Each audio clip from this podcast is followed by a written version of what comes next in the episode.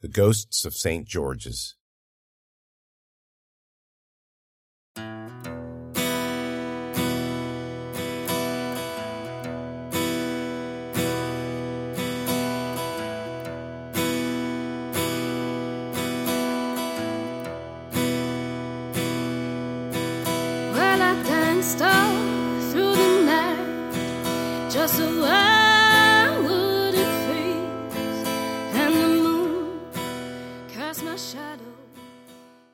Did I believe in ghosts?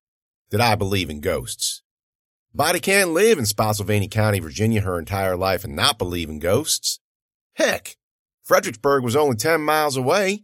And between the spirits of the soldiers who fell during the Battle of Spotsylvania Courthouse and the Lady in White, Fall Hill Fanny, the Sioux Indian Princess, and all them poltergeists playing piano in the chimneys and tugging on dresses in the Rising Sun Tavern or milling around the foggy lanes of Sunken Road, the area where I grew up was one of the most haunted places this side of the Rappahannock.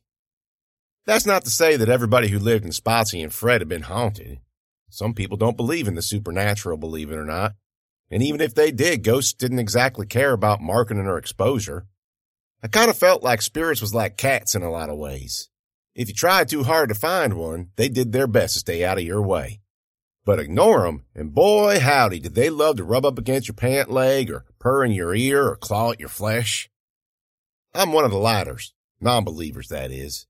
I never did believe in ghosts or demons or monsters, at least not until the hive landed. But for someone who held such strong convictions to the contrary, I sure was haunted a lot. I was nine years old the first time I seen a ghost. Daddy took me and my Girl Scout troop out to Spotsylvania Courthouse to earn our eco camper badges. Camping wasn't new to me. Daddy took me hunting every fall. And if we wasn't hunched down behind some deer blind, we was hunched over some fire or hunched over some tracks or hunched over a dead deer. He taught me everything. How to skin 'em, gut 'em, cut 'em. We did a lot of fishing out there too. I should have been able to earn a badge just by birthright. But for some reason, the GSA only awarded credit if I pulled it off with a bunch of tenderfoot suburban Barbies. It ain't fair, I told Daddy. I've camped out in them woods enough times to earn a thousand of them badges. Life ain't fair, Amanda. I hate it when you say that. I hate it when you whine at me all the time. Weren't you the one who wanted to join the Girl Scouts in the first place? Yeah. Well, then suck it up. I mouthed the words as he said it. Suck it up was Daddy's response to everything I didn't want to do. Of course, I forgot how opposed I was to the whole thing the moment we got out there. I loved camping. Setting up the tents, the smoky smell of the fire, the crunch of the leaves and the snapping sticks as we hiked through the woods. Heck, I even loved it whenever I lost my footing crossing a creek and plunked into the icy cold water. Them other girls weren't too keen on it though, and they whined and wheedled the whole time. All except my best friend at the time, Brianna Moses. She was as tough as any country girl I'd ever met. Tougher if I'm being honest. The story she told me about what she and her friends did on the streets of the city made my humble existence feel downright uneventful. We had ourselves a time, Brianna and me, but soon it was time to bed down for the night. On the way back to our campsite, we seen dozens of white bivouacs popped up on the old battlefields. What are they? Bree asked me. Reenactors. What? Civil War people. They come down here all the time. What do they do? Oh, they, they play fight like they was in the Civil War. Why? I don't know. Why does anybody do anything? It's kind of fun to watch, though. That night we ate chicken roasted over the fire, and Daddy gave us chocolate and marshmallows and graham crackers for s'mores, and he even told us a silly ghost story about some lady with a yellow handkerchief around her neck. When it was time for bed, Bree and I shared a tent, and after we giggled and tried to scare each other some more, the activity of the day caught us up, and we conked out. I don't know what time it was when I woke up. I've been having a nightmare about creatures oozing up from the mud on the banks of the Rappahannock, chasing me, reaching for me with their black claws, and then something was leaning over me, a form in the dark, breathing in my face. I shrank back, a little squeak escaping my lips, and that made me mad. I hated that feeling, and I'm not talking about fear. Fear don't confront me none. Fear's just anxiety on steroids. All you gotta do is act and it goes away. No, the feeling I hated was helplessness. Amanda, the form whispered. a sigh of relief. Dang, Bree, you near about gave me a heart attack. I gotta go to the bathroom. So go to the bathroom. I have to do it away from camp. Oh. She was talking about the other kind of bathroom. Being close to the campsite was fine. In fact, it tended to drive some of the sneakier critters away. But going number two anywhere near to where we slept and ate was a big no-no, which meant Bree had to go out in the woods by herself in the dark. I get it. Hold on. Bree was a blob of white in the pitch dark as we trotted through the woods. I made sure we went at least a hundred yards in before I told her we were far enough. And I guess Bree couldn't wait because as soon as I said to stop, she dropped her drawers and got to it. I wandered another ten or so yards away to give her some privacy and found myself standing on the edge of the woods overlooking the bloody angle. Daddy had told me about it about a hundred times, but I tended to tune out almost as soon as he started talking. All I remember was how appropriate the name was. A fog had settled over the battlefield, thick and silvery in the light of the full moon. The night sound swelled. I wondered if the reenactors' bivouacs were still set up in the fog, and that's when I heard the first groan. Sounded like someone was in a lot of pain. Hello? I said. Who's there? Another groan followed, and another, and another. Bree came up beside me. What is that? I think it's the reenactors having fun with us. It's not funny, you bunch of dumb rednecks. There was a pause in the noises and I expected to hear them laughing at us, but instead they doubled down and started whispering. My arm. My leg. Bree tugged on my pajama sleeve. Amanda, let's go. This is freaking me out. Uh-uh. They're not supposed to act that way. I put my hands to my mouth and yelled, You think it's funny trying to scare a couple of kids? You have two. Yeah, I got two. Two fists. The fog at the edge of the field shifted and swirled, and I heard a thump followed by a drag. Bree tugged again. Amanda, come on. I pulled free and marched out of the woods and onto the field. Where are you at, you jerks? And that's when I saw the fog was acting weird. It had formed a wall about four feet high, but wouldn't spread out, as if it hit some kind of invisible barrier at the edge of the battlefield and couldn't get past it. The thump and drag came again, louder this time, and the whispers sounded like they were coming from all around me. Ah two, leg, I spun around in circles, disoriented by the noise, and then I stopped. Everything had gone dead silent. No more breeze in the branches, no more insects in the woods, no more eerie whispering. All I could hear was my own shaking breath. Then I turned around, and a corpse was standing right behind me. Its clothing hung off it in rags, blue strips of an old wool uniform, and its skin, mottled and dry, clung to what remained of a cracked and dented skull. It reached out with one tattered arm, groaning, and grabbed my shoulder with a skeletal hand. Your arm! I screamed and pulled free, but in my panic I spun directly into the fog. More hands reached for me as I ran. Shadows loomed up at me. They tore my clothes and sliced my skin. I screamed and screamed, pushing forward. If I ran into anything, I shoved it away. If something grabbed me, I pulled free. Bones cracked and shattered, and I ran and ran and ran until I found myself in the middle of a cleared out patch of ground in the middle of the field screaming all by myself in the middle of the night. Nothing was there. No corpses, no skeleton arms, nothing reaching for me, nothing. Just the wall of fog surrounding me in a perfect circle. Then I saw them. The people they used to be. Soldiers. Boys, really. Not much older than me. Wearing blue and gray, running towards each other, shooting, getting shot, dying. The battle raged until the ground was covered in bodies, one foot, two feet, three feet deep. And the battlefield was surrounded by a wall of limbs just as high, legs and arms, feet and hands. And then something touched me on the shoulder and I screamed and whirled around and shoved at whatever it was and it brought me into itself and held me there no matter how hard I tried to get away. And I punched and kicked and bit and then it said, Manda, calm down. I stopped struggling. Daddy? What's got into you? What are you doing out here? I, I, Bree, Bree came and woke me up. She said you'd gone bonkers out in the woods. What'd you do to your clothes? Are you bleeding? She had to go to the bathroom and I peeked out from within his grasp. The fog remained, but was only hovering around our feet. Gone were the monsters, the dead soldiers, the wall of arms and legs. I guess I got scared is all. Well, it's okay. Come on, let's go back to camp. We didn't talk about what happened the rest of the trip, but on the way home, after we dropped everybody off, I said, Daddy, I saw something out there on that field. He didn't reply, just kept driving. You hear me? There were these things, dead things, dead people. They wanted, they tried to, they tried to take your arms. How'd you know? Bloody Angle ain't named the Bloody Angle for nothing, Sugar Pie. Don't call me sugar pie. Okay. So those things were real? Real enough. Scratched you up, didn't they? They sure did. I know you're scared, but to be honest, you should be kind of proud of yourself. Proud of myself? Oh, yeah. The ghosts of the Bloody Angle don't just haunt anybody. They must have seen something special in you. My arms, I guess. Mark it, Manda.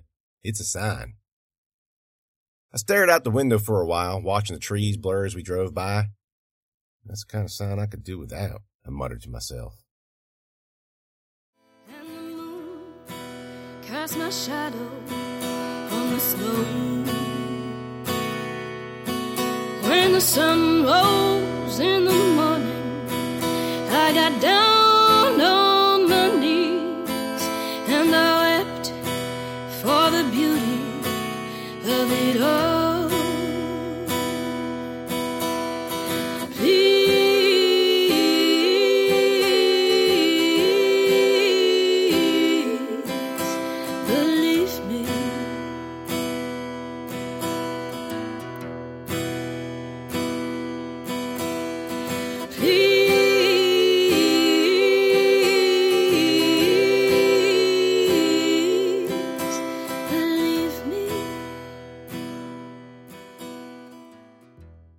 Dr. Huntington's brilliant plan consisted of hiking all the way out to St. George's Episcopal Church in the middle of the night to stir up some protoplasm. We will use my specially calibrated machines to harness the preternatural energy of the spirits trapped there and create a wormhole through which you and your friends will travel into the world of the hive, he said. His eyes lit up like Roman candles when he talked about it, and I would have been charmed if he wasn't such a jerk all the other moments of his life. Specially calibrated machines, I said. How specially calibrated are they? He gave me a withering look. You can be assured of their accuracy, Miss Jet, I promise you. Does that mean we'll end up in St. George's when we get to the other side? Because I gotta tell you, setting us down in the middle of the capital of the hive don't sound like a good idea to me. Dr. H looked stricken, and right then I knew he hadn't thought of that. Looks like you might have to uncalibrate your special machines. He smiled, then, unsmiling, turned his back to me, muttering in math. For those of you who don't know, St. George's is one of the most haunted places in Fredericksburg. Actually, it's the most haunted place in Fredericksburg. More haunted than Sunken Road, more haunted than the Rising Sun Tavern, more haunted than the Chimneys, and yeah, more haunted than the Bloody Angle. When I tried to explain this to him, well, to his back as he walked away, all he said was, I know, Miss Jet, that's entirely the point. I've been around a few frustrating men in my life. Daddy, Uncle Zeus. But Dr. Huntington wasn't just frustrating. He was infuriating. He didn't just plan the mission for the dead of the night. He made sure to load us all up with as much gear as possible. Floodlights, speakers, a generator, gasoline, machines, scaffold, stands, ladders, all on top of our own backpacks, guns, knives, clothes, and anything else we thought we'd need on the other side. The Melonhead kids actually shouldered more of the load than I thought possible, and Dr. H said he could only spare a few of them, Berenice and Bertholt and two others, saying he needed the rest to stay behind and guard his laboratory. That's how he pronounced it. Laboratory. He made Berenice and all them wear backpacks so stuffed with gear they looked like hunchback ticks. And that's how we found ourselves slogging down 208 overloaded with tents and packs and all manner of junk, startling at every sound, wondering when a Mac or a tentacle or some creepy monster was going to jump out at us from the woods or a bend or an abandoned car. It was distressingly uneventful. I'm a firm believer in jinxes, so at the time I didn't want to say anything, but when you're a survivor of an alien invasion that took over the world and changed the climate in less than a year, things don't never go right. And when they do, watch out because they was about to go terribly wrong. That kind of thinking amped me up as much as I'd ever been. Timmy Carter's ribs were still tender, but he still came out with us anyway. Not that he was good company. I didn't get a chance to talk to him because all he ever did was want to hover around the girl. He wasn't ignoring me so much as he wanted to be around her, but it still didn't feel good. And on top of that, we had another two people go missing earlier that week, so Alani stayed behind to sort that mess out, which meant that for the entire walk, I didn't have nobody I could distract myself with. At one point, though, Timmy Carter said something to the girl and peeled off to discuss something with Dr. H, leaving her to walk by herself.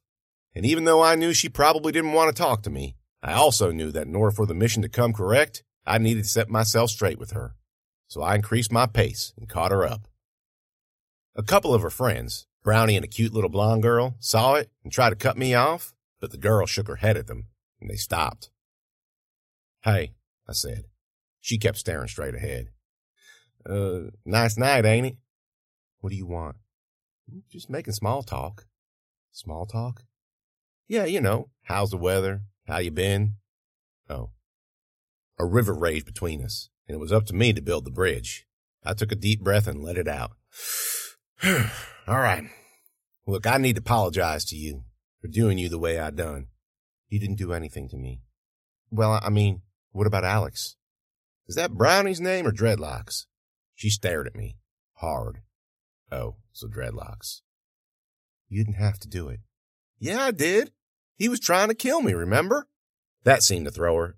No, that's, that's what? He came at me. Y'all came at me. He held me up in the air like about to choke me out until. I looked over my shoulder at Brownie. Why didn't you heal him up like you done them others? It ain't like you. I stopped talking. The girl looked like she was about to cry. No, we don't have to be friends. We're not. Fine, but we have to work together. I can do that if you can. Our footsteps scuffed the pavement. I can do that. Good.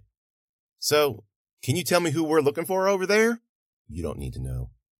Did you listen to a word I just said? She didn't literally grit her teeth, but I could tell her jaw was clenched tighter than a crab apple. Waldo. What? His name. It's Waldo. Okay, Waldo and who else? First things first. She picked up her pace and joined her friends. Well, where do we find them? I called after her. Where are we going to stay? How's this going to work? I didn't expect her to answer, and she lived up to that expectation. I could have made the walk in three hours, two and a half if I was really trying. But trekking in a group ain't nearly the same as going solo, and we had all that gear to carry, so what should have been a four hour pace turned to five pretty quick. Made me think about the Civil War for some reason. How them generals drove thousands of men thousands of miles fast and faster. How much discipline that must have took. I'd say it was close to three in the morning by the time we made it to the corner of College Avenue and William Street. And every last one of us was pooped, even Berenice and Berthold and all them. And even though we were less than a mile away, we all decided to stop for a tick. I sat on the curb and rubbed my feet, and the melonheads unloaded their gear in the middle of the street. Thunder rumbled in the distance as clouds rolled in from the southwest, huge and black and streaked with lightning. Speaking of Berenice, she was oddly quiet the whole trip, and other than a few quick glances here and there, she didn't spit or say boo to me or anybody else who wasn't a melonhead. Dr. Huntington didn't necessarily treat her and her people with any kind of kindness, so maybe that was it. He snapped and snarled and called them all sorts of rude names.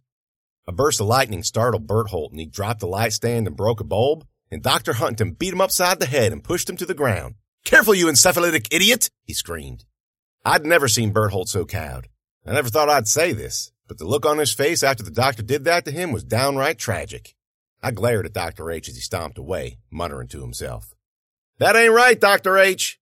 Beating one of them is like beating a puppy. Berenice shot me a panicked look as the doctor raised around the gear she and her brothers and sisters had set aside. But when I gave her a little wave, she looked away.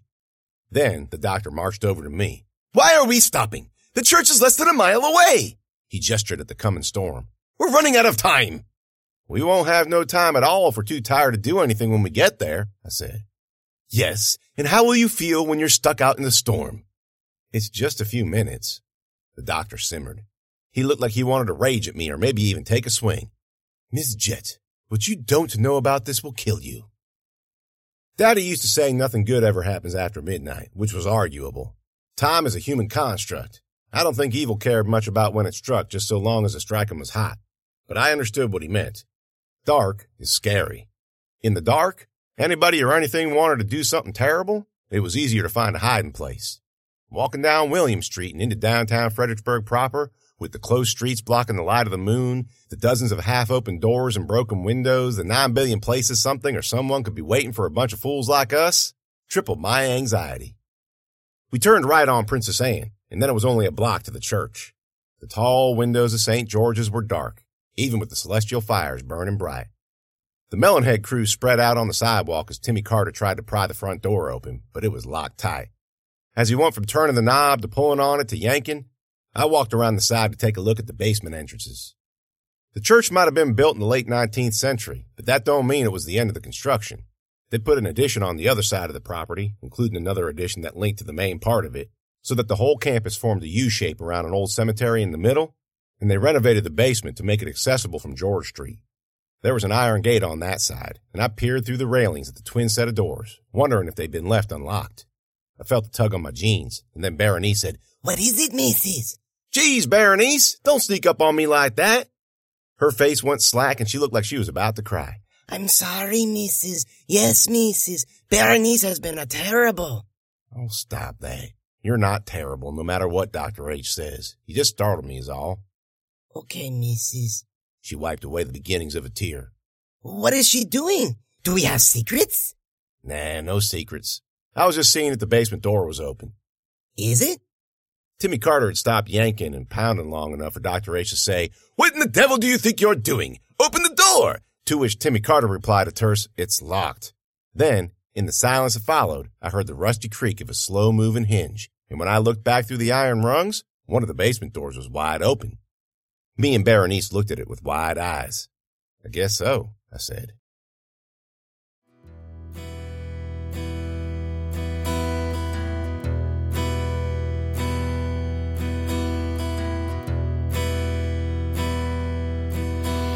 My heart was so heavy, but my soul it burned. For I knew, I knew what had to be done. We will shake down the nations. We will watch towers fall as we hear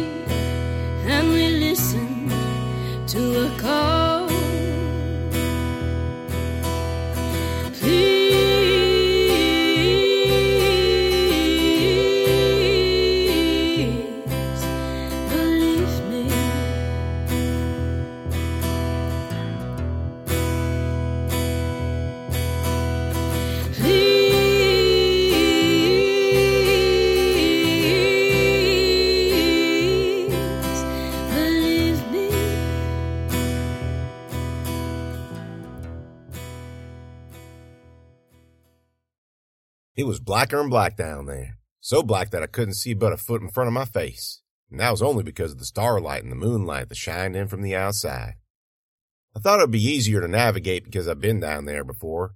Church used the basement for parties and socials and the like, funeral and wedding receptions, Bible study and youth groups, and AA meetings. So many AA meetings. Even though we wasn't religious, we knew people who was. I don't remember exactly whose funeral I went to because I was six at the time, but I remember going into the basement afterward and eating cold cuts on white rolls and drinking sweet tea while daddy walked around and glad handed a whole bunch of people I'd never seen before. The place had a low ceiling and it wasn't the biggest space in the world, but it worked. One thing I didn't remember was where the door to the upper floor was. I assumed it was to the left, but it could have been anywhere for all I knew. I told Berenice to hold my back pocket so she wouldn't get lost and stepped inside. Missus, missus, it is dark and it is scary. I know, Berenice. Well, where are you going, missus? Trying to find the door, Berenice. I kicked something, a glass, I think, and it rang along the tile and smashed in the darkness. Berenice squealed. Hush, Berenice. I'm sorry, missus. White lightning flashed outside, illuminating the empty room in front of us for a split second. Thunder rolled in two seconds later. It's getting closer, I said. I strode ahead, confident that nothing was in my way, but Berenice held back, pulling on my pocket. Too fast, missus. Too fast. Hurry up, Berenice. We gotta let him in.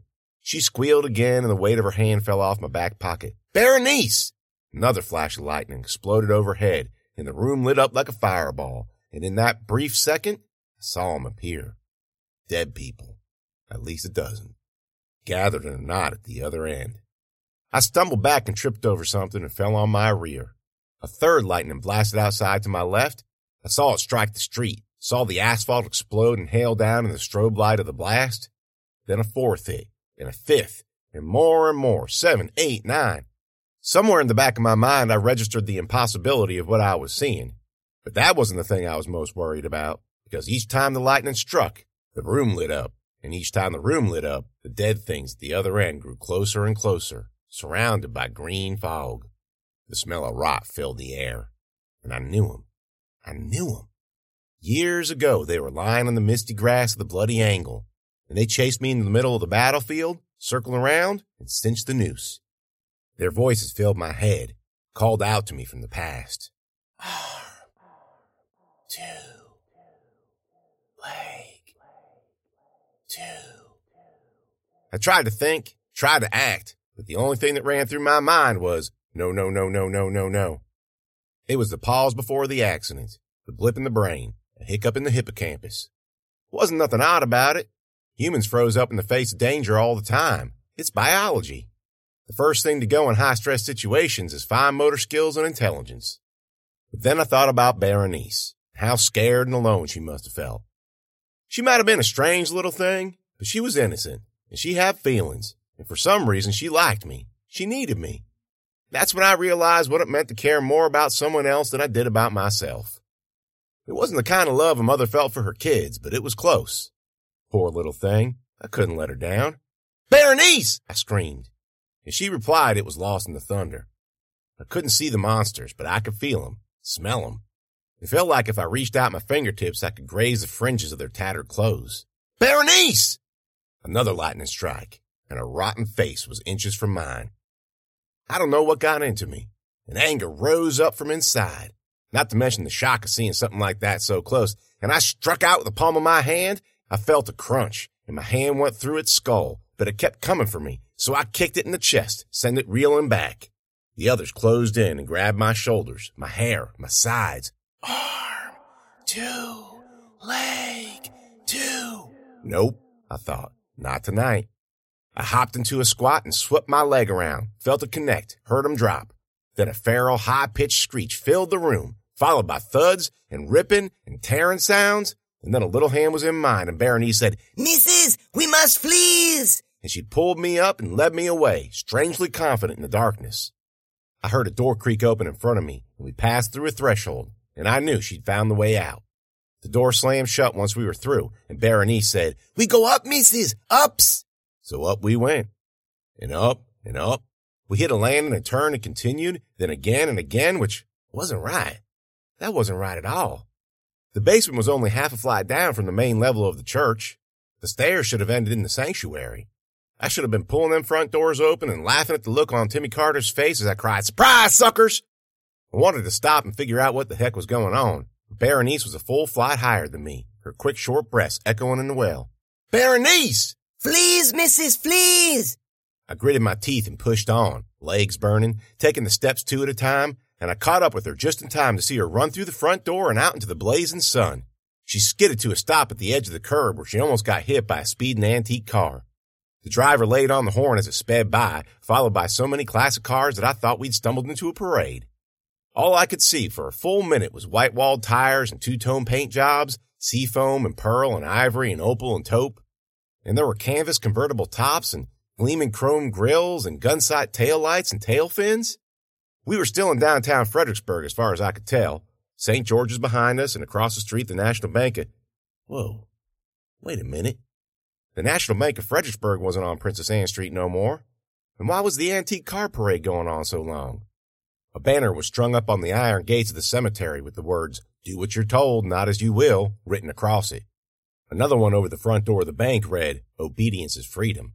And yet another one strung up across the street said, Confederation, conformity, country. A group of people gathered on the corner of George Street, and they were all talking to each other and pointing at us. At first I thought they were looking at Berenice, but then I saw the poster glued to the telephone pole in front of me. The one with my face blown up in excruciating detail. The word wanted was written above my picture, and underneath it, for murder. Oh man, Berenice, I said. Then two men dressed in field green suits and hats turned the corner of Hanover Street and marched straight for us. I turned the other way, and there were two more. Oh man, oh man, oh man.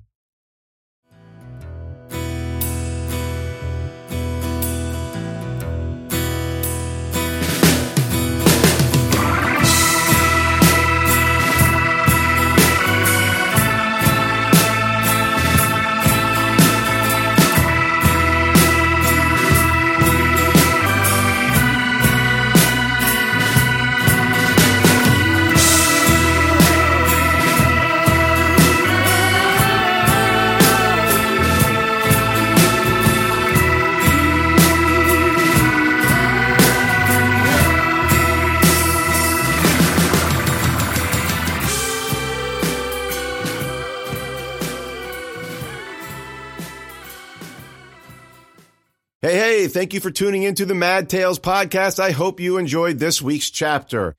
If you cannot wait until next week to finish the story, you can always buy it in ebook and paperback form from Amazon.com, or you can buy it directly from me, both in ebook and in paperback, a signed paperback nonetheless, uh, from my website, www.jamesnoll.net. That's www.jamesnoll.net. And if you would love to support me on Patreon, I would love you to support me on Patreon.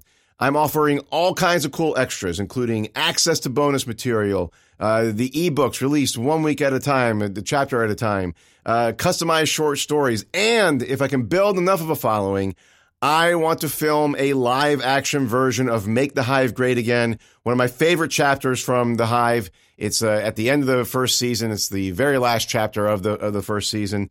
That would be an awesome thing to do. So if you want to visit my Patreon page, it's www.patreon.com slash madtales. That would be fantastic. And I will see you guys next week.